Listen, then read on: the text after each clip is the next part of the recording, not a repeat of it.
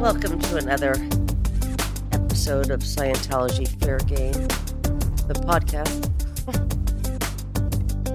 I thought I'd mix it up. Hi, Mikey. Hi, Lily. How are you?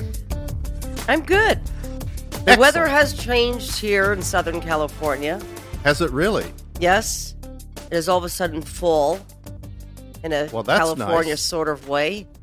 Well, that's nice. Well, Amy and I. Oh, I, we haven't even introduced Amy, and I'm already Yes, talking please. about her. Yeah, yeah, Okay. yeah. So, so we have the original OG from the aftermath Mhm. today.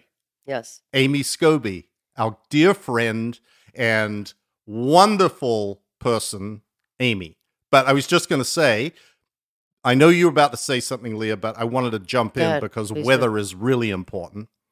Here in Florida, where Amy and I live, it has gotten down to 73 degrees at night. Ur. It's still 88 during the day, but it has gotten down to 73 at night, which is very pleasant for Florida. Just letting you know. Yes. It's, yes. That is chilly weather there. That is chilly. You got the everybody's everybody's going. wrapped up in their scarves and Do you, you know, guys even have fireplaces in your houses? I have a fireplace in my you house. do? Do you? Yeah, do we you use light it like twice a year. Yeah. Maybe three times. The weather is probably similar here today, but yet I am freezing. I am literally sitting here freezing. I'm, I'm thinking about putting my heater on. Oh my god. Come to Florida. no, thank you. Hey, not not because I don't like Florida. It's just I was going to ask you, Amy. Yeah. How does it feel to be back there? Because I, you know, Florida, uh, you know, that area just has bad. I just have bad memories. You know, I should probably go to Florida and have a good time, so that I could change my memories of Florida. But how does it feel for you? Because you guys are close to to Scientology, where you guys are. Very. I'm about an hour away. Oh, that's not bad. That's far enough. Yeah, it is. And you know, and it's not until you get like almost on 210 South Fort Harrison that you start feeling the creeps, you know, because they they really don't stretch out very Isn't far. that funny? I was going to say that that an hour away from Flag, that's in Clearwater. That's the the hub of Scientology, the Mecca. Well, we don't call it Mecca anymore. Uh, they they they rightfully changed the name, but um, it's what, what would you call it? Like the what would you re- rename it's it? It's the Mike? spiritual headquarters. That's what they call it. Perfect. Um, you don't find many Scientologists living outside of uh, walking distance to Scientology or within a five to ten minute drive from Flag because it's it's just not done. I mean, an hour away, you could read a book, go on the internet, watch a television show. Yep. In fact, Leah, you know when Christy moved here because her family was here after she left the Sea Org, Yeah. they made her live an hour away from Flag. She was not allowed to live, even though she had routed out of the Sea Org. And still considered a Scientologist, still considered a Scientologist, just not. yeah, her mother-in-law was the ED of Tampa Org. I mean, th- it was crazy. They would not allow her to live within an hour of Flag Wh- why was that? to keep the bad, you know, wah away from the all the great mighty Thetans and Amy in knows this. Amy knows this to be true. When people leave the Sea organization, not Scientology, so the Sea Org is the, the the paramilitary section of Scientology where they live communally, where they sign billion year contracts. There's a difference between the Sea Org and a, a civilian Scientologist. When you leave the Sea Org, um, it is considered um, unbecoming you know so they don't want parishioners really to see sea org members being civilian scientologists so they ship them off oftentimes i knew a sea org member my whole life and i was like hey where's such and such oh they're on a mission or they're Yeah. on they're at another scientology organization when in truth they left the sea org like 10 years earlier right. I had to sign something when I was on my route out procedure that I would pay $10 million if I came back into the city of Clearwater. of course, are you serious I'm totally serious. I'm totally That serious. is amazing. Yeah, and um, we actually moved to Clearwater Beach shortly after that. a few years later. Did they try to collect the 10 million, Amy, that you have sitting Oh, in your no. account? Okay. No, no, no. Yeah. They, you know, they're going to try all kinds of different things to intimidate people on the way out to, you know, try to keep some sort of control, but didn't didn't work. And the truth of the matter is, Amy, you were um, a pretty big executive in, in Scientology Sea Org. Mike, if you'd like to, or uh, Amy, why don't you explain who you were um, in the Sea organization? Okay, well, I rose to the ranks of the Watchdog Committee, and basically, I was on um, uh, personnel. I was in charge of personnel until I was assigned a project that Shelley Miscavige ran to man up Tom Cruise's household with Scientologists so that he was fully surrounded by Scientologists. And what was told to you, Amy, about this project? Why would why would David Miscavige and Shelley Miscavige be concerned with Tom Cruise? And was, by the way, was Tom Cruise aware of this? Oh, yeah, yeah, yeah. He was, Okay. you know, they were approving the people that we were submitting for their review and authorization. Was Tom of the mind of why would I have non-Scientologists around me destroying my life? It was really, I mean, it was a twofold purpose. One, to surround them by Scientologists so that that's what they're, they have every single aspect of their life has Scientology in it. Number one. And number Mm. two, we're their resources to be able to rat them out if anything is going on in their life and always know and keep tabs on what's going on in that celebrity's life. So just in case, like if Tom started to date somebody who wasn't a Scientologist, that person might have influence on him reading something not, you know, true about Scientology or or possibly leaving or or, you know, yes, leaving the organization. Or if he said anything bad about the organization or David Miscavige, God forbid. They wanted to know. Right. they wanted to know right away. And in fact, I know people who were routinely put in for interrogation to find out what was being what, what was going on in the household and what was being said. So that's a, a you know a line that was very important was to not only have them always surrounded by Scientologists to keep them in the fold, but also to have a report line back to the church. And what kind of reports were getting back to Dave Miscavige about Tom Cruise? What w- what would be so alarming that would be sent to to Dave Miscavige? Uh, I mean, I remember a couple things. One was um, what was going on between Nicole and her father, who wasn't very keen on Scientology. And, And that was being reported. yes, So sure. you'd be in the household, and Nicole would be talking about her dad, or with her dad, or her dad would be talking with her, and uh, that was being said in front of Tom about maybe the organization not being what it what it says it is, or? Yeah, and also just every single um, course room and auditing room, you know, all of the facilities like at Celebrity Center were also equipped with cameras and microphones so that to catch anything that was going on and uh, and you know being said within their sessions and so on so that that would go and it wouldn't just go to their their case supervisor you know or something like that it would go all the way up i mean i was for 11 years i was responsible for the celebrity center network so i saw and heard a lot of this stuff, you know. And um, it was there were some things that were complete total flaps. That uh, you want to explain what a flap is? a flap is well like a ten alarm fire or something that Scientology would consider, you know, of Like what? Well, extreme. like uh, I mean, I think people are really interested to know how invasive uh, Scientology is, not just on just in celebrities' lives, Mhm. but this is routine in Scientology. But to uh, actually infiltrate a celebrity's private life to then report to their church, it's pretty insidious, Mike. Wouldn't you say? I would say that, yes, Leah.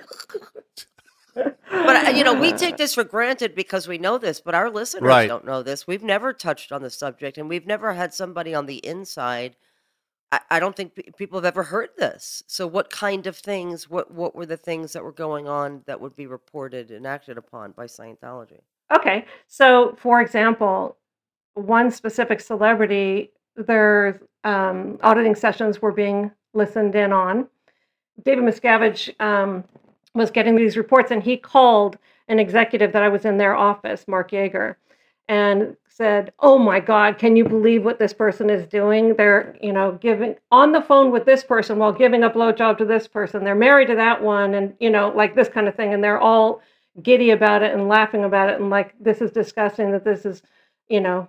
So you're saying a on. celebrity was in their their private confidential session and it was being list and they were giving up their transgressions, right? That's right. they're giving up their sins and it's being listened in on by David Miscavige and he's calling other employees of the Sea Org of Scientology, the top echelon, the executive strata of Scientology. By the way, Mark Yeager too has not been seen in public for God knows how many years. But anyway, he's calling and he's telling now Mark Yeager, another Scientology executive, what this private person, celebrity, is saying in their confidential sessions and, and basically just ridiculing them. It wasn't even more of a moral judgment or an Exactly. ethical, it was more of a just ridiculing and fodder for David Miscavige. Yeah, rumor mongering, and and also, I mean, Mark Yeager, he's not a case supervisor. He's not a technical person. He's just, you know, guess what's going on. Like that that would matter, right? Like there's anybody technical in Scientology anyway. Like I like Yeah. how you try to make make a case supervisor, which is just a person who oversees your your confidential sessions, as somebody who is is uh, uh you know abiding by some moral and ethical code or even uh the law, uh, Well, which they are not. no, I'm just trying to say that, like, it's like just, they were like they were they like they had the credentials to be doing anything in the field of mental health or Yeah, he's just Yeah. flinging flinging your personal confidential information up to anyone you know that he sees fit. But anyway, um, there was a lot of talking about um, celebrities' cases and stuff like that, um, and also sex lives.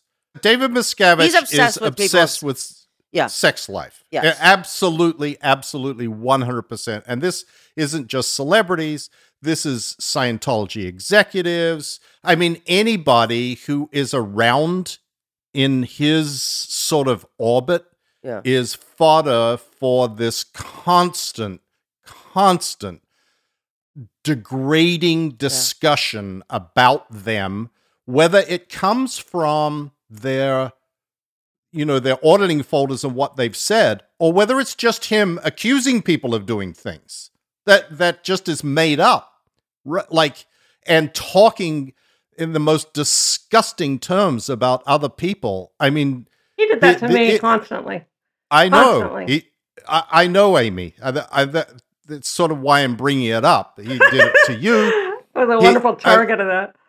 He, I mean, women or men, it didn't matter, and who they were and their status in the in the organization or their position, everybody was beneath him. So everybody was fair game, and. right. he would make disgusting comments to someone like Amy or other women in CMO International. like what you guys Oh. would be in a meeting set it up you'd be in a meeting right Yes. And there'd be like 20 or 30 people there, Uh-huh. many of whom were junior to Mm. Amy. Okay Like they they were subordinates, like Mhm. maybe way down the organizing chart of Mhm. Scientology. Mhm. And and on a whim, he would just look over and say, uh, stop gagging on that cock you've been sucking and wipe the cum off your mouth. stop it Oh no, that that's like mild. But he wouldn't just make that statement. Then he would go on and on, like you've got this cricket bat up your butt, and you're walking around with your ass in the air, and you're, you know, you're famous now because you got your finger up your ass, you know, and now I'm making you famous across the whole pro. I mean, he would just go on this roll. He was, I mean, this guy and guy no one was would dare say anything men women nobody would say sir enough it's enough right and No. just for people who are listening why why would you not do something like that why would you not say this is inappropriate it's actually illegal the thought of reporting this type of abuse is not uh, known to Sea Org members and even Scientologists. They would never think this is inappropriate behavior, illegal behavior. Um, and then we all know, uh, if you've seen Going Clear or the aftermath, that the beatings were taking place. This kind of mental abuse, sexual abuse, is is is just so common in Scientology, but especially in in David Miscavige's organization. So if you haven't seen Going Clear, you should see that, and as well the aftermath, and of which Amy was in season one. And for those who don't know, uh, the series The Aftermath was inspired by Amy and her mother, uh, Bonnie Elliott, who has passed away. But um, yeah, so please see that that that that will be posted on the website on Mike's blog. But why wouldn't you say anything? Why wouldn't anybody, any of the men there, say anything? Stick up for you. Say that's enough. I mean, You want to answer first, Amy? I, I'll answer why I wouldn't say anything. Oh, I would say, I would say, you know, times are tough, sir, or something stupid like that, just to like kind of acknowledge and maybe hopefully shut him, shut him up.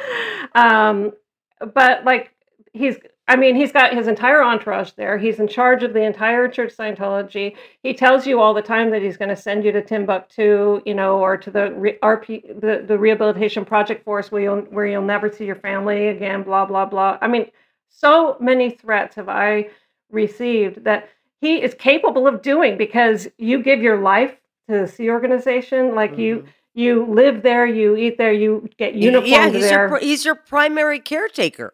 right? and so, and he decides if you get paid or not, if you if you ever have a day off or uh any sleep at all or not, you know. And so you're not wanting to. You already obviously ruffled his feathers with my ev- whatever uh, he thought I with was your doing. very existence. Yeah. yes, exactly. So you just want it to be over. And and I think Leah, the second thing, I, that's a perfect answer, Amy. You're absolutely correct. But the second thing is the thing that you have brought up many, many times about TRs and bull baiting.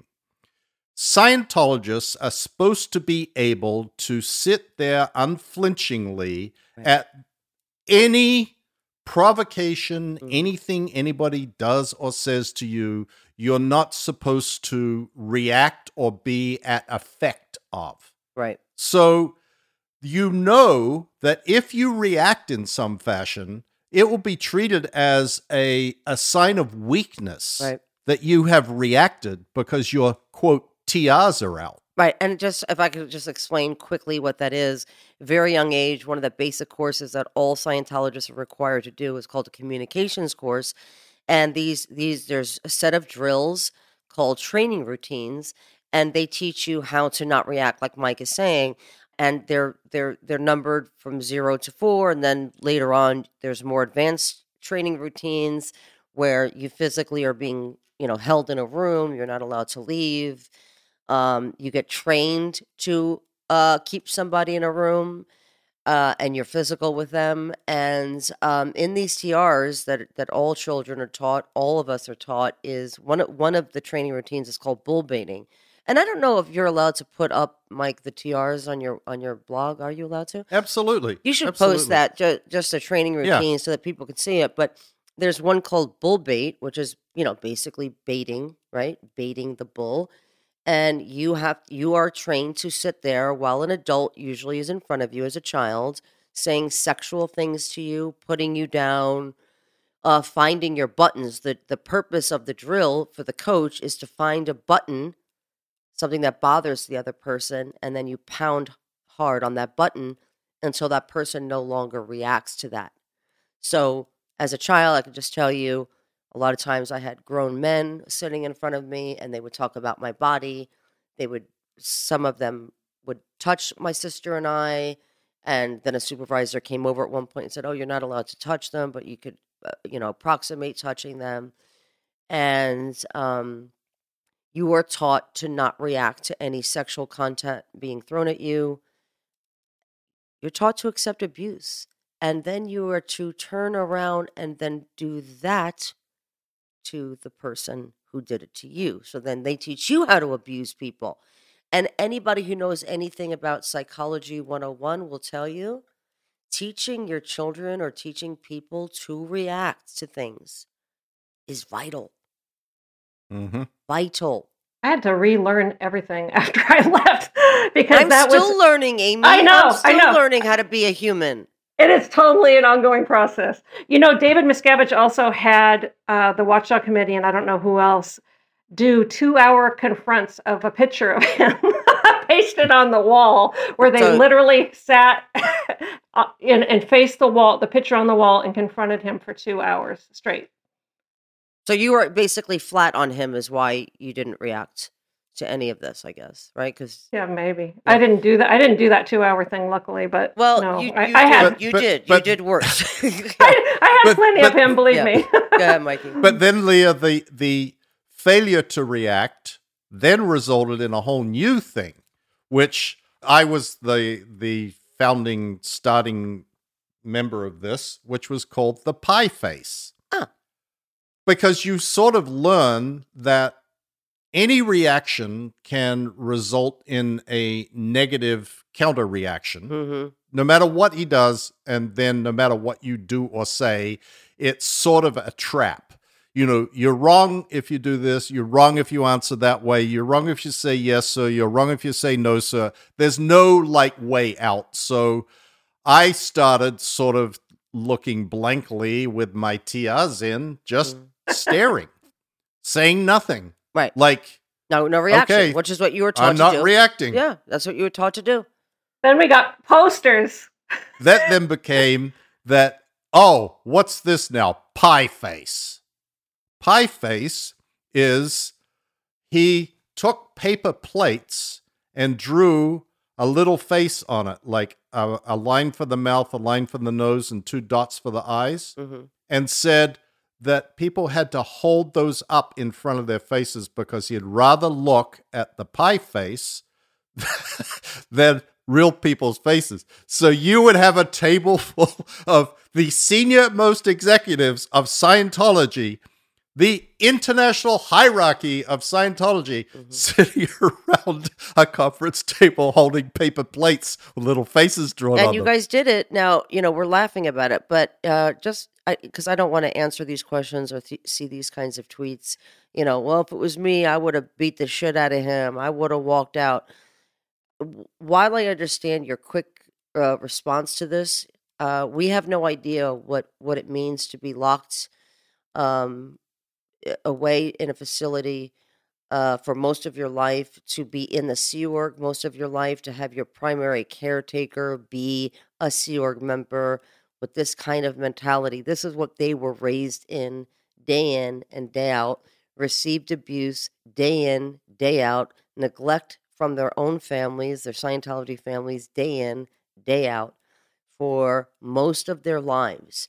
And um, you should just look into that, what that creates in a person, before you start saying, well, if it was me, I would have just launched across the table and beat the shit out of this little guy. Um, because none of us were there, none of us experienced that kind of abuse for that length of time for most of our lives.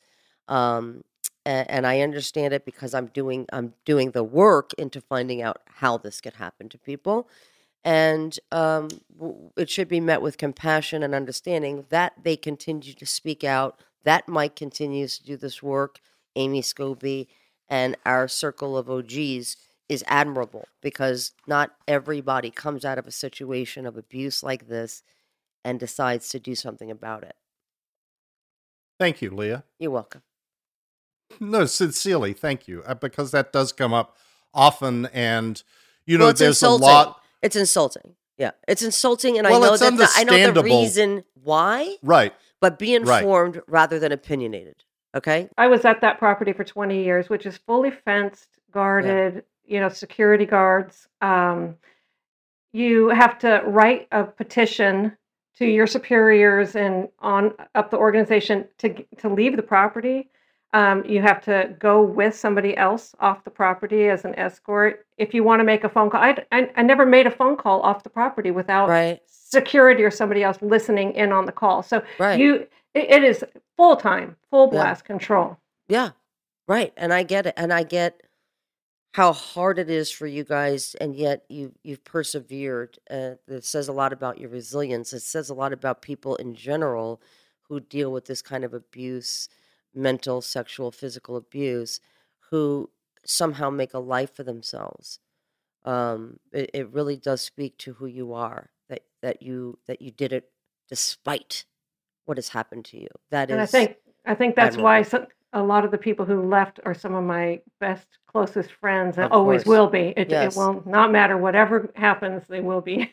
Yeah, no, I get it. And and we are a tight knit group, all of us. Like there this is not a group that will say I need you lightly, and and and for the other side to say you're you're good, right? You know, because I'm in the middle of something, I'm in the middle of dinner. uh, so it, you know, this is a very um, very caring and loving group.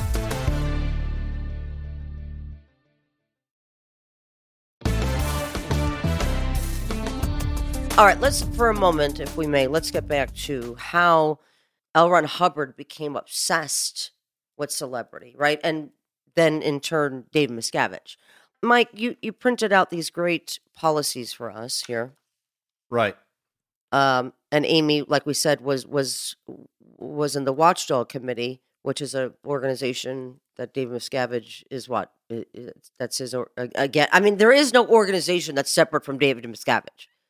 Right. It's it's the senior. It's like the the the uh, the body that oversees all the activities of Scientology around the world, okay. and there is an individual member of that body responsible for each of the different parts of Scientology. So there's one responsible for the missions. There's one responsible for certain types of Scientology organizations. Amy was responsible for the celebrity centers of Scientology because Hubbard was so obsessed with celebrities uh-huh. that in 1968 he created an organization which still exists today and it's very prominent there on in, in Hollywood uh, called the Celebrity Center. At, at, the time, it was just the Celebrity Center. Now it's called Celebrity Center International because that's the the sort of headquarters of Scientology's efforts to reach celebrities around the world. They have celebrity centers in Paris and in Nashville and in New York, or half of them might have been closed down by now. But there was a this idea that Hubbard had that we will create an organization that is dedicated to uh, attracting and servicing people who qualify as celebrities. And he gave a definition of what a celebrity is. I'll put that on the website and on my blog. I don't need to read it out. But back in the 50s, mm-hmm. when Hubbard was trying to get Dianetics and Scientology popularized, he realized that one of the ways to do that was to get prominent, famous people involved and get them to start speaking about their results and successes in Scientology. Mm-hmm. And he published this thing in a magazine at the time called Project Celebrity, mm-hmm. where he listed out a whole string of celebrities of the time, you know, Walt Disney and Jimmy Stewart and Pablo Picasso and Ernest Hemingway and Bob Hope, a whole bunch of people. And he said, okay, you can write in and say, allocate this person to me, and you will have full rights to pursue that game, and you can hunt them down. and, Mike, so I have this in front of me, this Project Celebrity that, that's written yeah. by L. Ron Hubbard. Uh, uh, towards the end, it says these are celebrity. These celebrities are well guarded, well barricaded, overworked, aloof quarry. If you bring one of them home, you will get a small plaque as your reward. if you want one of these celebrities as your game, write us at once so the notable will be yours to hunt without interference. Could you imagine? Okay, so that's and you'll put this on your blog, right, Mike? I will. I okay. will. And I'll put the policy letter that describes what a celebrity is and but the real thing is that Hubbard's obsession with celebrities actually sort of pales into comparison to David Miscavige's obsession with mm-hmm. celebrities because he became absolutely convinced that the way to accomplish the goals of Scientology and make a cleared planet, etc., etc., was to get celebrities to actively promote, disseminate, proselytize Scientology. Yes, like I'm successful because of Scientology. I'm only successful because of Scientology will bring in people, right? Like correct. You know, uh, some will say, "Well, listen, Tom Cruise was successful because he was a talented, good-looking, charming guy." Scientology, with or without Scientology. No, listen, Amy, I know you disagree with me. I wouldn't have sex with Tom. He's not my. I'm not saying that. What I'm saying is, for the, for for Hollywood standards, like he's right. He's a talented guy. He's a good-looking guy. He's a charming guy. Um, so he would have made it with or without Scientology. Scientology wasn't the common thread of everybody in Hollywood because there is more. There's like a handful of Scientologists in Hollywood that are successful in comparison to the majority of successful non-Scientologists. So Scientology is not the missing ingredient no. to people's Right. successes. But anyway, go ahead, Mikey. But that was the purpose. And that was the purpose of celebrity centers, right? Correct. to, to make to make celebrities into walking success stories of Scientology. That's literally the statement. Walking success stories. So that way, they their um, words, their actions would all um, raise Scientology as legitimate. Of course. Yeah. Um, okay, so so because L. Ron Hubbard says celebrities are very special people and have a very distinct line of dissemination, right? They have communication lines uh, that others do not have, and many media to get their dissemination through. So that is the purpose, not so much to make them success stories for themselves, for their lives, to better their families, to to get themselves out of poverty, to to be No. uh, full-rounded human beings to start to to reach Definitely out to the world who who now that you've made it now you know look at doing some work and you know volunteering donating some money starting a charity of your own donating to charities like none of that is part of Not, Yeah. not at all. No, Right. No, no. Use your influence to bring people in. into Scientology yes Yes. Right. yes And and to some extent, Hubbard is correct. Yeah. I mean, this was not a, an incorrect perception that if you can get celebrities endorsing your shit, Yeah. you are going to get more people coming in to try it. right And at that that you know that works in in selling cars and toilet paper and everything else. Mhm. If you can get people who are recognizable and other you know people that someone looks up to to say I drive a Lincoln because Lincolns are really cool, then you're going to get more Lincolns sold. And that was what Hubbard was trying to accomplish sure get more Scientology and Dianetics sold. yes And that is still what they are trying to accomplish with celebrities. Although these days the the enthusiasm for promoting Scientology amongst the celebrities that are left is really uh, waned right from back in the good old days when Tom Cruise was out talking about Scientology everywhere he went. Now, not even him even utters the word Scientology anywhere these days. Right.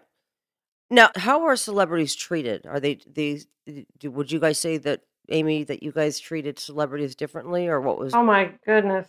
Oh yes. Oh, I mean, you don't get one ounce of internal laundry on their plate without almost like a death sentence. I mean, it's very walk on eggshells. It's we when we did the renovations for the Manor Hotel, they had their private entrance, their secure parking garage, their private course rooms, their private auditing rooms, um, a way to get in and out of the place with no one seeing them. Um, they had only the highest trained um, personnel assigned to them. When I first took over Celebrity Center in 1990, um, all of the top celebrities that were in Scientology were being directly handled by um, the Religious Technology Center, supervised by COB's office, uh, Shelley Miscavige and David Miscavige.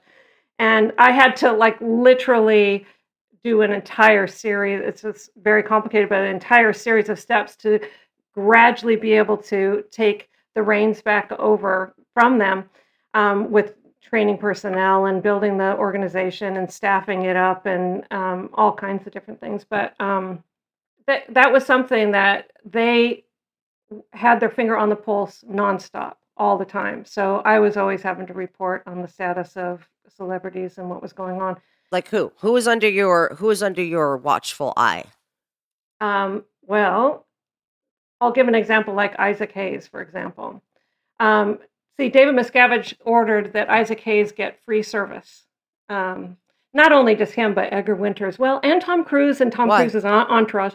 Um, basic, well, for Isaac, it was because he was having financial difficulty. Okay. And so, you know, he should, they wanted him in the fold and to get as much, you know, auditing and training and become a solid Scientologist because of his influence in the black community. And why was he not uh, fully in the fold? He was new. Okay. He was new. He he came to Celebrity Center um, to film something. He wasn't a Scientologist, and then um, Alfreddie Johnson started disseminating to him, and he started. He did like a purification rundown or whatever, and um, but didn't really know. He was leery, so they wanted him totally in the fold. So so he got all you know free. It was an order from David Miscavige directly, free service for him, free service for um, Edgar Winter, Tom Cruise. why this would be alarming to most Scientologists who don't listen to this podcast or watch anything that is telling the truth about Scientology, but just so you all know who are listening, why this is such an outrage is the average person in Scientology is not rich. They work day and night to pay for Scientology, live below their means to pay for Scientology. Uh, their children do not get vacations. They do not buy nice things. They do not try to have nice things because they're paying for Scientology. They are required to be there every day, minimum two and a half hours a day as a parishioner, and they work regular jobs to pay for Scientology. They take out loans, they live on credit cards to pay for Scientology. To have one of the richest Scientologists and his family get free Scientology is, by the way, against Scientology policy written by L. Ron Hubbard and just outrageous because I think about these mothers and fathers, people who, like my mother and my stepfather, who have no retirement. They've given all their money to Scientology. They took out loans against the house that I bought for them that they would have been sitting pretty on had they not paid for Scientology. And these are people who are today in debt, homeless, because they're paying for Scientology, or they've paid for Scientology, or they have a hundred thousand dollars sitting on an account somewhere that they don't plan on using. And to hear that Tom Cruise's family and Tom Cruise is getting free science, it just is uh, outrageous. Outrageous. Anyway, sorry. Go ahead. And there was also something about because Tom Cruise gave speakers to David Miscavige, he was getting some free stuff because of that too. But I mean, Tom Cruise got so much stuff. I mean, I went to his house um, where when I was manning it up, and I thought I was the only one that was kind of being used to help him on the side, you know, as a as a Sea Org member to help him. There was an entire fleet of people um, installing his in-home theater, putting in the best sound system imaginable. These For are free. Sea Org, Oh, these are totally. Sea Org members who are not getting paid, by the way. So it's not Right. even like Right. they made money on this system. They this, this was this was parishioner money that David Miscavige is using and, and and using labor of the Sea Org. You're not even supposed to be in a celebrity. You're not even allowed to have lunch with not even a celebrity, but a parishioner as Sea Org members. You're not supposed to be Fraternizing. Inter- fraternizing Intermingling. with us, and yet there you are, uh, manning up Tom Cruise's house. Which, by the way, I got in trouble for when I asked when I saw Tom Davis, a Sea Org member who worked for David Miscavige. I said, "Why are you here? This doesn't make any sense. Why you'd be in this man's house?" Like, because I was Yeah, good point. raised to believe you don't fraternize. Yeah. Sea Org members, that's like, wh- what's a good analogy to make, Mike? Like, that is like the Pope, eh, priests be hanging out in my kitchen, like just hanging out, just here to help Leah in case she needs a burger. That it's a, it's so degrading to even a Sea Org position. Am I crazy in thinking this? No, no, no, no. No, one of the people that were there also, um, which really surprised me, was there's there's what's called a household unit um, at the um, international headquarters that was responsible for only L. Ron Hubbard's personal effects, Clothes. clothes, and Uh-huh, and house, dead. and, and and keeping that up. Wait, wait, wait, wait, wait, wait. Don't, I don't want anybody to get the idea that this was happening when he was alive, Amy. Oh no, no, no, he was long gone. It's still happening, everybody. Sea Org members are still putting out L. Ron Hubbard's pajamas every night, just in case he comes back. Okay, and and this person was the person who worked in the household unit for L. Ron Hubbard that did his pajamas, and so you know, and we think, okay, that's kind of like sacred, right? Well, that person was at Tom Cruise's house doing his laundry, and so to me, it threw me for a loop. Jenny Gaynor, I think her last name was. Uh, it threw me for a Yes. total total loop because. Well, I knew I was supposed to be finding somebody who was going to be doing the laundry, so I guess I'm supposed to replace her as a Sea Org member so she can get back to her real duty serving dead L. Ron Hubbard. Right, right, right. So let's get back to uh to, to the celebrity portion of this. So you were in charge of um what say the name again. I just went blank. Oh, I, well, I was just I was responsible for the entirety of Celebrity Center. The president's office I ran on um, cele- celebrity recovery Okay. um, and celebrity recruitment, Okay. and um, and then dealing with the existing celebrities. So those three facets. And how would you guys go about recruiting new celebrities? Um, using existing. Using existing celebrities. So That's right. Give us some names. Uh, you know, who do you Oh, want yeah. to bring in? Yes. they would have each celebrity would be sat down because they know people so they would be sat down and who are your friends who are your contacts who do they know how Mhm. what how can you get in on these you know um, different parties or whatever that where you can actually befriend the person and then you would work out a strategy and who have you guys gotten in like this? um, you know, one of the people that we were really working on at the time was Brad Pitt, but that didn't end up working out. But Juliette Lewis was um, assigned, you know, to get him in. There was another big recruitment project, which was for Joe Montana. He was the 49ers quarterback, and that one was being handled directly by uh, Greg Wilhere in in RTC. But that was something that you know was we also got Tom Berenger in, and that was completely messed up. It was a big, big flap.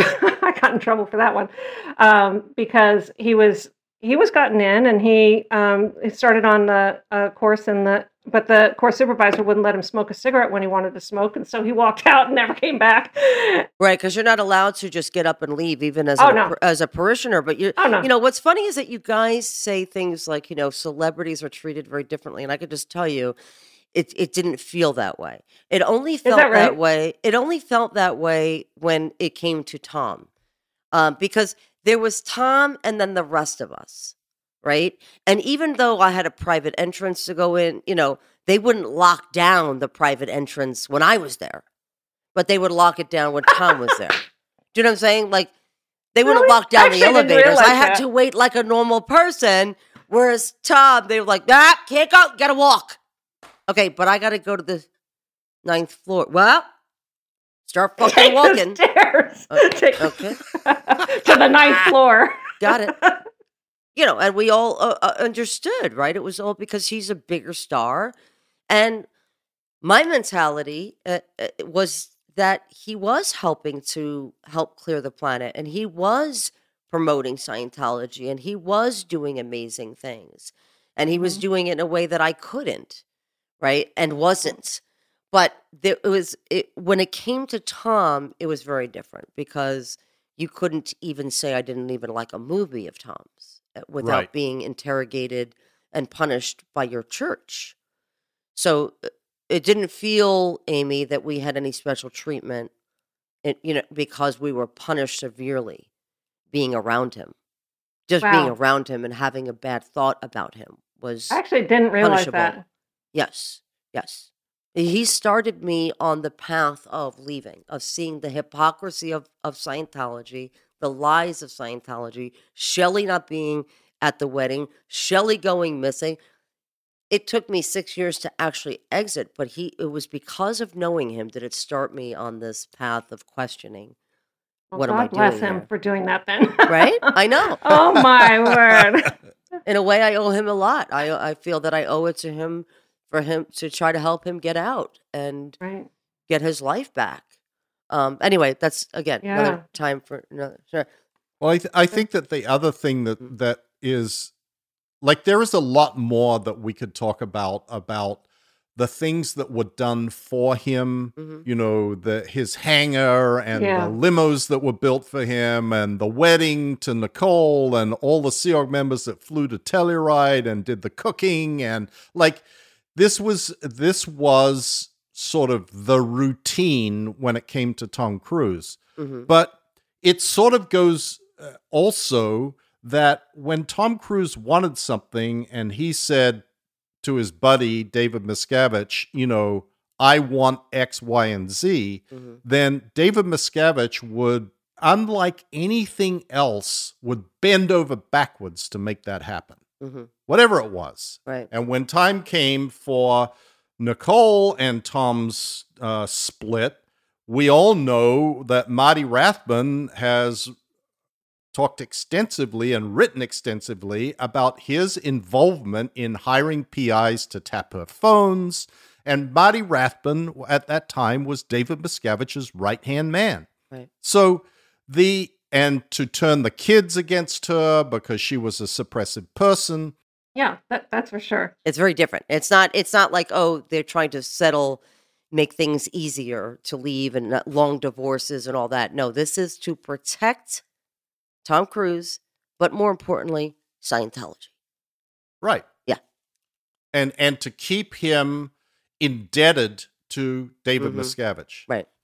Because that's also a part of it is that he you know at a time at, at some point in that history of the relationship between Tom and Nicole Mhm. they were off in England shooting Eyes Wide Shut with Stanley Kubrick on a closed set for a year hmm and Tom Cruise was drifting away from Scientology, and David Miscavige was in a panic about it. Right. And he was worried that Tom wasn't returning his calls, that Nicole was influencing him to get him away from Scientology because Nicole, her father is a psychiatrist. So obviously she's a bad person and only was allowed in Scientology because she was married to Tom Cruise. Like, under normal circumstances. No, but why was she allowed she would to not be? be eligible. Yo, completely right.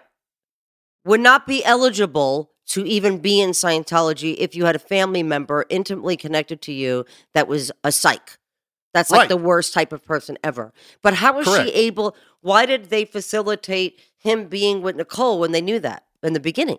because in the beginning it was before Miscavige had really established his guruhood over I Tom see. Cruise. I gotcha. It was him trying to get to the point where Tom Cruise felt indebted to him. Got you. That it was like relatively early on. There was a Mhm. lot of water under the bridge after that fact. And I think that if Tom Cruise had now decided, you know, in later years that he wanted to take up with a woman whose father was a psychiatrist, he would have been told no by David And he would have listened. And he would have And- listened. He would have listened. Yes. And then David Miscavige would have gone and found him another woman. Um, I want to ask you guys a question about Laura Prepon, who has recently left the Church of Scientology. Now, she claims that she had left five years earlier, and she's just been living her life. What What are your thoughts on this, Amy, Mike?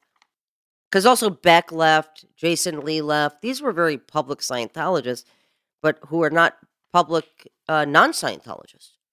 I think they're, they're probably just quietly leaving without saying anything, seeing what happens when when people do speak out, Leah, Mhm. like you. Yeah. um, getting attacked left, right, and center. So, you know, let some water go under the bridge, get some distance, and then maybe slightly state it because it is more popular to not be a Scientologist than it is to be a Scientologist.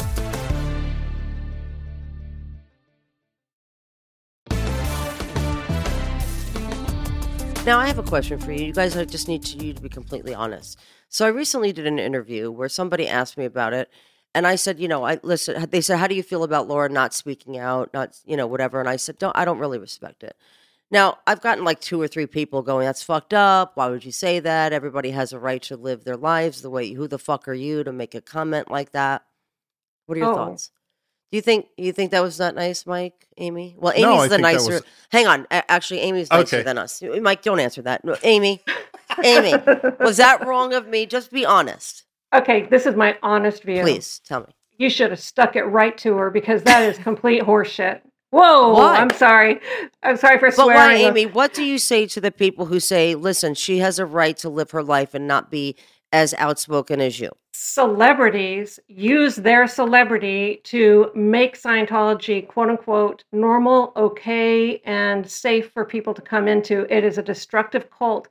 Whatever she's seen, she needs to make known. Whatever she knows and has experienced, she needs to make known. I have no respect for Mhm. people who have left the Sea organization, especially those who were um, at the highest levels that experienced and were um, receiving the severe, severe abuse, Right. um, saying nothing and hiding out and keep covering their their ca- covering their ass. I got nothing for speaking out. Like it, it, it was a, a pain in the butt, you know, uh, and they smeared me like crazy. And there's And they a lot. continue to do so.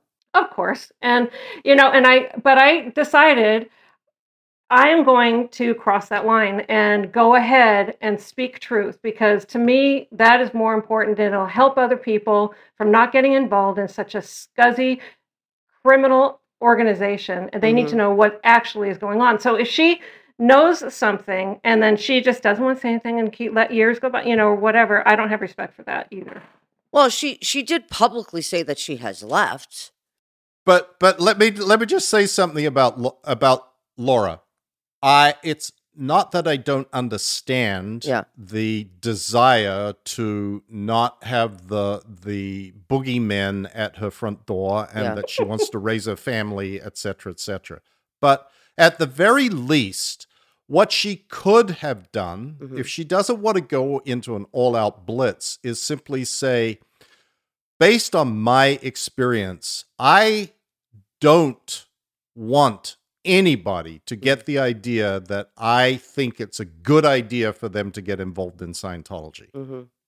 Like, at least a statement like that, because as you said, Leah, and as Amy said, her stardom and, and truthfully if it's true that it was the 5 years hmm then when she became really uh, an international star in Orange is the New Black, Mhm. that was within the last five years. hmm And she was being touted and promoted and known as a Scientologist. Mhm. And Scientology was talking about her as a Scientologist. hmm And if you look in celebrity mags, she'll you'll see her in there. And that she Mhm. granted interviews for and yeah right i think that's the difference is that you know she was a public scientologist like i was promoted scientology and so we felt a responsibility all of us to do something about it um uh when we left and Right. yes it is a personal choice i get it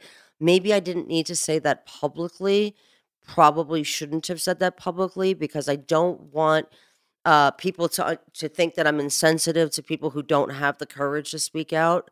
I get it. You certainly have the right to decide what's right for you.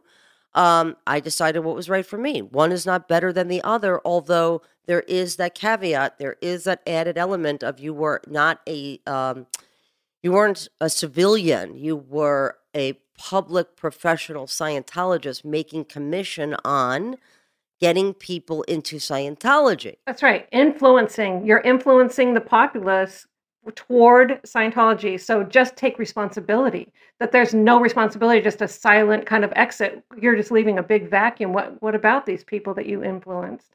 I, I believe it was of recent. hmm Okay. And I knew, regardless if that you did the right thing, was a hard thing to leave. Right. So I reached out to Chelsea and said, Hey, can you send this to Laura? And in that text, it said, Hey, honey, I don't know if this is exactly true, but if it is, know that I am here for you. If you want to talk, don't go. I'm not wanting you to go public with it. I won't even tell anybody we spoke. Chelsea sends that to her, gets back a message. Hey, Chica, but kids are great. Babbity bab, beepity boo. Want to talk to you about my whatever the fuck. Love you. And maybe she had to sign things. I don't know what they're doing with these people now, but But she has no reason to subscribe to any of it. No, Zero. no, she absolutely does not have to, but it's really a stupid mind thing that they, you know, sometimes it takes people a little while for it to to shake off, but um But Amy, if it's been five fucking years, you would think Yeah, she that's could what I don't handle believe a it. I- text. By the way, I didn't even go directly to her, which I could have. I went through a mutual friend. uh, via text. Out of fucking respect. no, she's she's still totally be under their control. Right. Yeah. What are your Yeah. thoughts, Mike? Oh, I, I agree with both of you. I, I'm not sure that that control is in the form of a legal document or any particular threat. It's mind. Mhm. Like, at the very least, still in the same mindset. Mhm. And that would indicate that it has not been five years that For she's sure. been away. Yes.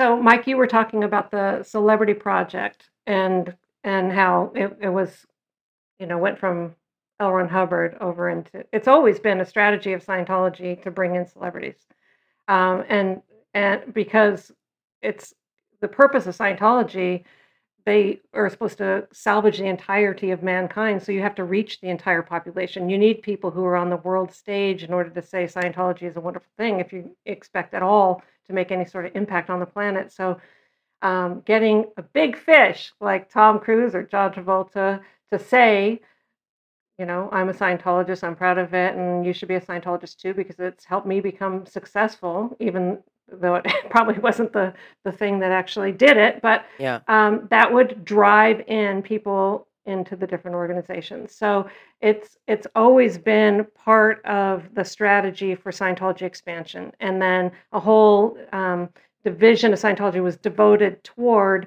the caring, procuring them, taking care of them, and expanding the ranks of the celebrities. And um, and they were monitored very closely. I had a few flaps in that regard too, which um, I remember one time uh, Karen Hollander, who is the president of um, Celebrity Center, I recruited Susan Susan uh, Watson, who's the current president. But when Karen Hollander was the president, she was up at the international base with me, and we were planning um, a handling for a celebrity that had fallen off the rails. They were videotaping homosexual activities and this was a big flap because they were very uh, well known. And if that got released or known or gotten out or somehow leaked or something like that, it was it would be devastating for Scientology. We weren't even talking about for that person necessarily, but the ramifications of what that would cause for Scientology. And so um, we had all the files with all the information, and then we drove back down to LA and um, we had it in a briefcase and put it in the locked security area of the president's office. Then Tom Davis came home at two o'clock in the morning, decided to take the vehicle that it was in, drive to the Wilcox in LA, and then take the briefcase out and put it into the trunk, which someone who was sitting on a roof saw. When he went in to, to go to sleep that night, they came down and broke into the vehicle and stole To prove something to him? and no and stole this oh. just a a, street person came and Oh. saw Oh, him put something in the trunk and so they stole it and um, it had all of the ethics information all of the pc uh, uh, you know c- counseling confessional information everything in these files in this briefcase stolen by a homeless person in hollywood okay this was such a flap. I mean, Religious Technology Center was on the line, you know, like everyone monitoring me. We had to search the entirety of Hollywood. We went through every single dumpster, you know, offered rewards, this, that, and the other thing. And every single day I was down there and having to report to um, Mike Sutter on the status of this thing. Well, it blows me away, but we did find it because No. be- yes, we did find it like two weeks later. Where was Um, it? It was in this old lady's house because the person who took it took it up onto the roof. Somebody else stole it from him and then brought it down into his, you know, aunt's little apartment in the back of and saying, you know, um, her word on the street is somebody's looking for this, so it could be valuable, like that Yeah. kind of thing. Yeah. And and also, you know, kind of ripped through it, but couldn't understand like the the what what it was really. And um, so, but then word on the street was that there was a reward. So um, somebody came to the Celebrity Center with this thing and said, "This must be some real important stuff." They got a twenty dollar bill, but they No. were really, yeah, they were really happy uh, uh, about that. But um, yeah, we finally found it. But every single dumpster in Hollywood, people on the street were, you know, uh, assigned to try to find this thing. We finally finally found it, but it was a it, it would have been a very big uh, PR flap for Scientology. Now, uh, why would it have been a PR problem for Scientology? Because this was this, this was about a wait. I just want to be clear. This Mm-hmm. was about a Scientologist e- engaging in sex. Uh, I'm assuming it was a man on with a man, and then yeah, and then they were videotaping this. That's right. And then, how did you guys find out about it? Did he he confess this in one of his uh, s- He confessed Scientology it. sessions, and That's then right. he handed over the videotape?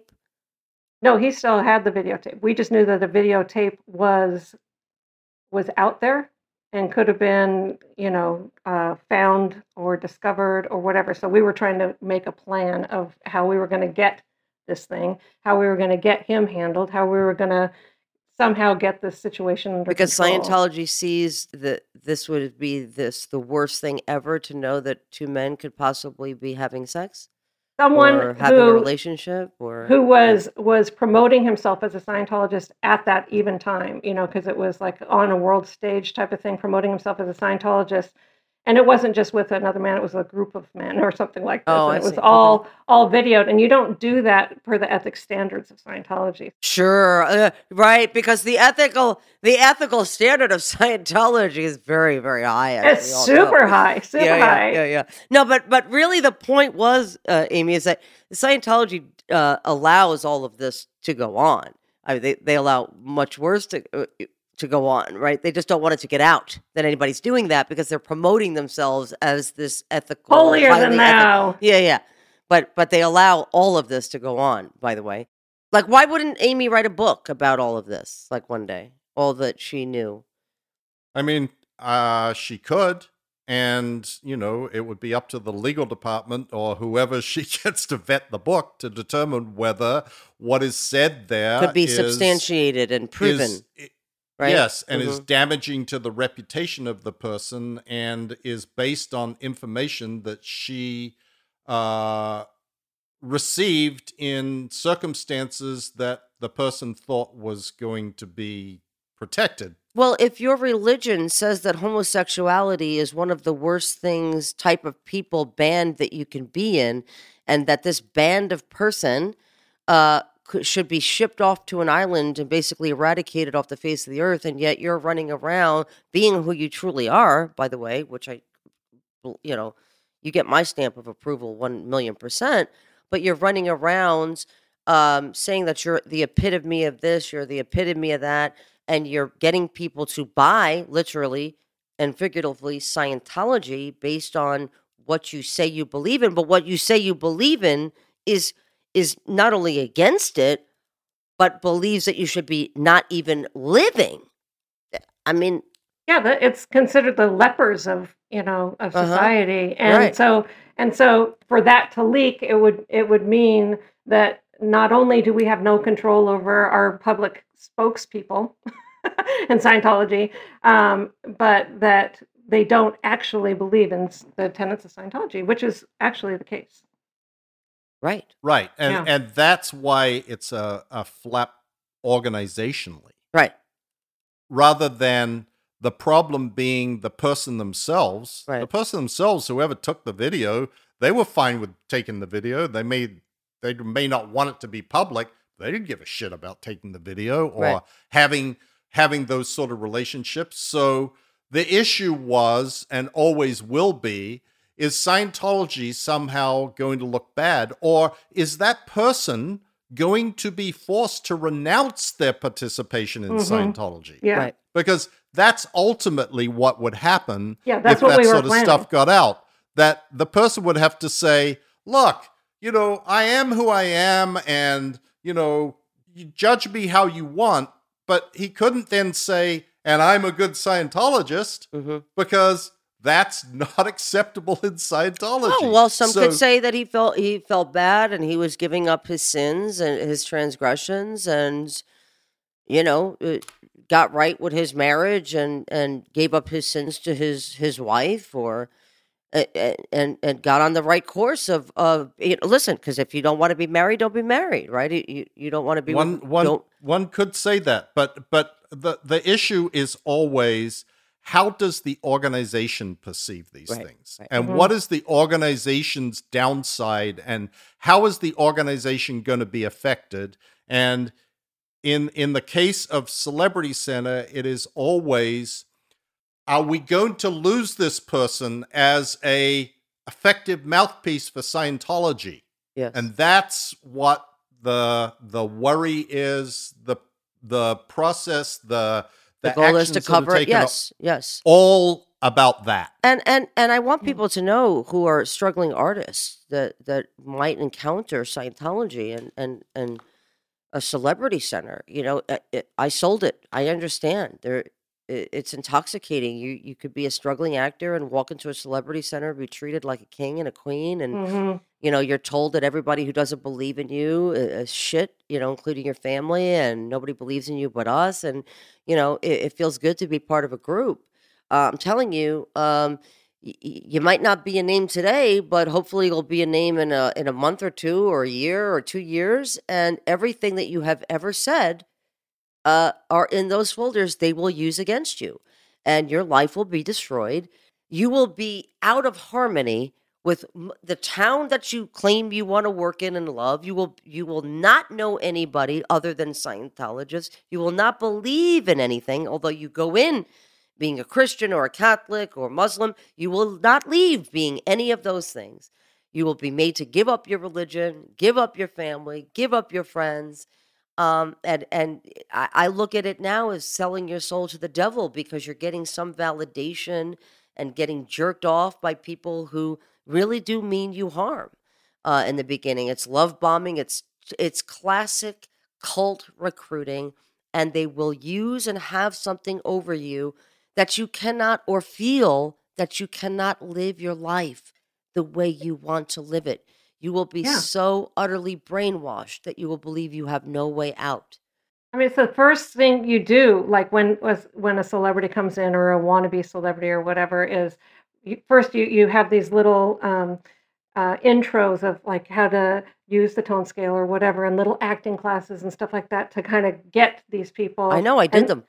yeah, yeah, and then and then you know right away you got to find their ruin because then you've got a little folder started, and you're gonna know what areas they feel weak in, you know what who they're having trouble with, you know, and how and all these different things, and you just create a file, and that file gets thicker and thicker and thicker, and so you have leverage if they ever want to break break break free, just like they did with us.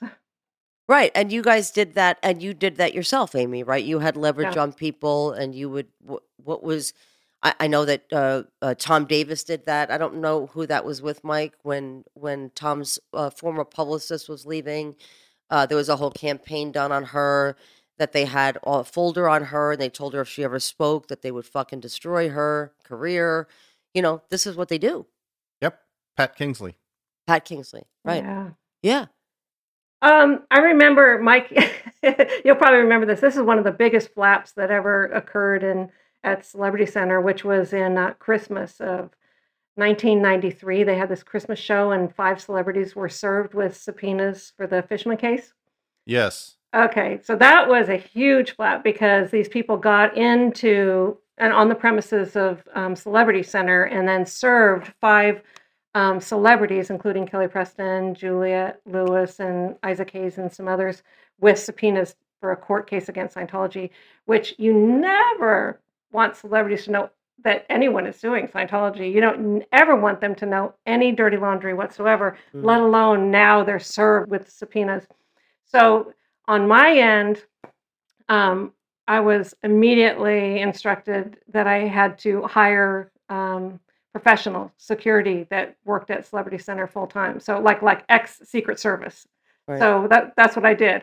Is I hired um, professionals that um, were not only there full time but also worked on training the the beefed up security force of Celebrity Center so that uh, no one could ever reach these guys if they came in on the property. Well, that's not a bad thing.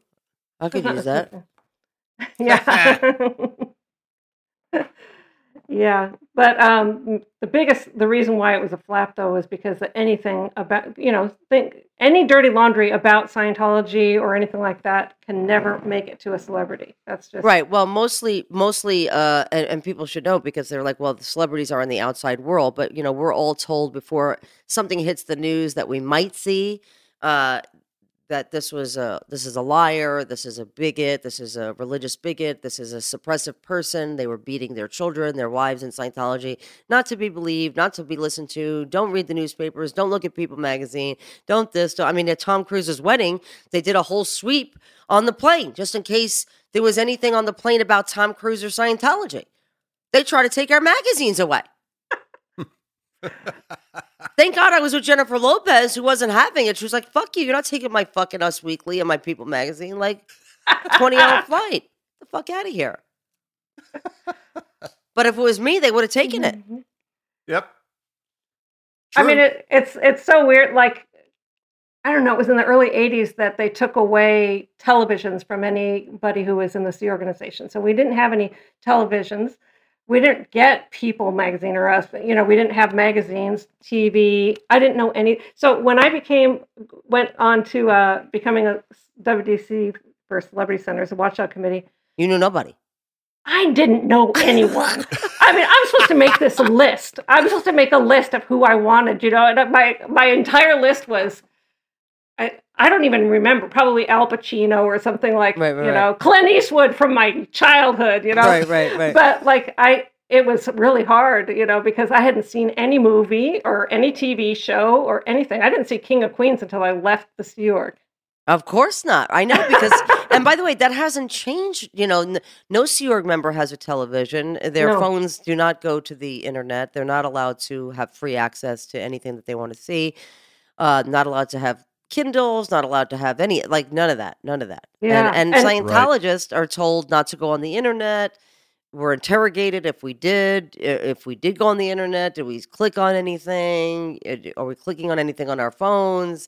you know Yeah. some scientologists and even some celebrities uh, children their their phones and and computers are checked by security by sea org security to make sure that they're not they've blocked anything you know quote unquote anti-scientology but i hate to say that it's the truth about scientology Yeah, the truth. Right. Yeah. Exactly. um, so yeah, it's a very uh, uh, celebrities are very um, if if if Scientologists are kept out of the loop, c- celebrities are very much protected in that. What you're saying, Amy? They try to hire like all of my staff started to become Scientologists. hmm Uh, they were trying to fire um, my business manager, who was who was a Scientologist, by the way, who said I shouldn't donate a million dollars to the IAS. Oh, enemy. Yeah, yeah. He was he was actually they wanted to call him in to be security checked and he said no, that he wouldn't submit to sec checking. I, I highly doubt that he's actually a Scientologist to this day. But um Right. all of the people and we're, in my world we're becoming Scientologists. Mhm. Um, and Yeah, that is what's that- going to happen to to mostly every celebrity if it hasn't already. if, if not already. yeah, and- and go ahead. Oh, I was just going to say, um, when we were doing, you know, I was like, make up the list of the people that we need to target to get into Scientology. Uh, I was working on that with uh, Karen Hollander in the president's office. And I was at the international base and she was in Los Angeles. And so we were having, um, it's like the internal email system. It, it doesn't go on the internet, but it goes on our internal email. Well, our communications about who it is that was on our wish list somehow got to the media. And it was What? a, it was a gigantic flap. Somehow it was leaked. Right. And um and so every celebrity we had to co- come up with a nickname for. So we couldn't say their name anymore. So like, you know, Isaac Hayes, Hayes was A, you know, and this person was just different things. And we had to come up with different names because we were being listened in on and they did this entire thing to search out who was the a plant, you know, the suspected Did you find in- it out? who it was? infiltrator. You know, Mike, maybe you know more about that. I, I think they did find who broke through the system, but I don't know. Were you there at the time? Uh, I don't remember when this was, Amy. I know there was a famous guy that was in Incomm who started leaking materials out Yes. onto the fledgling internet Yes, that was that because was he had access to them in Incomm. Now, how is Yeah. Incomm still the system that they use for their internal stuff? You don't know. Yeah. I have no idea. No, because I mean, when you were is- in the Sea Org, Mike, I mean, your BlackBerry, all your texts and stuff, like you, you know, that was easily gotten, and you could, right? I mean, you guys were you weren't on like special device. You were on your regular phones, right? At a certain point, you you know, somebody could subpoena those records. It's not like correct. Yeah, yeah. yeah. By the you know later on in time, Mm. but the reason we had Blackberries was because Blackberries were encrypted. mm, I see. Like there was a, a, a a proprietary system of communication that you could only do from BlackBerry to BlackBerry. Mm, So we had, I had a BlackBerry, Miscavige had a BlackBerry, Marty Rathbun had a BlackBerry, and we would communicate on those, right. and those suppo- supposedly were very secure. Yeah. and it was only a few people that even got to have the Blackberries. I didn't even get one. we were like you you kept on to the organization's channels alone, you know. You are the head of that was celebrity generally centers. the Yeah. Right, right, right. Well, Amy, thank you so much um, yeah. For for coming on once again for answering the call to us. Yes, and uh, I hope that you're you're doing great there in Florida. I know you started a new business. yes. What's the website? That's right. It's lifecelebration.com. Life with a dash celebration.com. now, why did you start this? Um, after I did my mom's funeral service, I, I did it, um, and I I really made sure that her life was celebrated. Um, I felt so like everybody's life needs to be celebrated. I feel like everybody is unique. Everyone has a story, and their lives need to be celebrated. So. I've now done hundreds of funeral services, and and um, I meet with the families. I find out all about their loved ones. I um, write a beautiful, beautiful tribute, and then I deliver the service with unique gifts and things like that that really celebrate the person. And it just is fulfilling. I feel like it celebrates the people that have gone on to heaven, and I feel like it gives healing to the people left behind. Which is so beautiful, Amy, and so uh, not what you were raised in. You know, we're we were No. taught like, why would you go to a funeral? The person's fucking dead. Literally, these are the words that would be said to us if we lost somebody that we love. Like they're already on to their next life. They're already being born into another body, idiots. Like, why are you Mhm. sitting here crying? It is so anti what you were raised in, Amy, and knew your whole life. That the beautiful person you are is still intact is just amazing. You are just one of the kindest people that I've ever known, Amy. And I, uh, Wow. they couldn't ask for a better person to, for their loved ones to be in the hands of uh, to celebrate their life. And God bless Wow. you. God bless Thank you. Matt. Thank you. And I, I hope you're happy out there in Florida. I am. I'm by a lot of friends now. It's. Even though I Yeah. miss you, you know, I Amy, know. with, Amy lived like two miles from me for a very brief time. I was very excited to have her, but you get to have her for a little while, Mike, and I hope that they'll make their way back to the West Coast. yeah. Nope, not happening. Not Maybe. I'll buy something in Florida then, Yes. you have to come Okay. because that's visit. where you all are. At least like We- a we- snowbird type of situation. Yeah. What, Mikey? Oh, we need, mm-hmm. we need to open the ice cream parlor in downtown Clearwater. I'm open. I'm open to opening up anything, I'd like to buy a condo in Tom Cruise's building. there you go. Mike, what the fuck would they do if I actually lived in the building? Probably wouldn't let clear you. out. They would let you go in there. They would they leave. would all leave. Yep. But could you just imagine me walking down Fort Harrison Boulevard, just like getting my coffee, saying hi to? What would they do? Run away, Leah. Run away. like they do when we show up down there. It's just they run away. They go hide. hide. They hide. Also, will you put a link up to Amy's book that she wrote? Uh, Yes, yes. Thank of you. Of course. all right, you guys. Thank you so much, Amy. We love you. Love you too. I miss Thank- you guys. Miss you. Miss- well, you just got to see Mike. You miss me, you mean? well, I still miss him. all right, you guys. Well, I love you. Okay. All right, Okay. and thanks for listening. Until next time. Bye, guys. Bye-bye. Bye, ladies.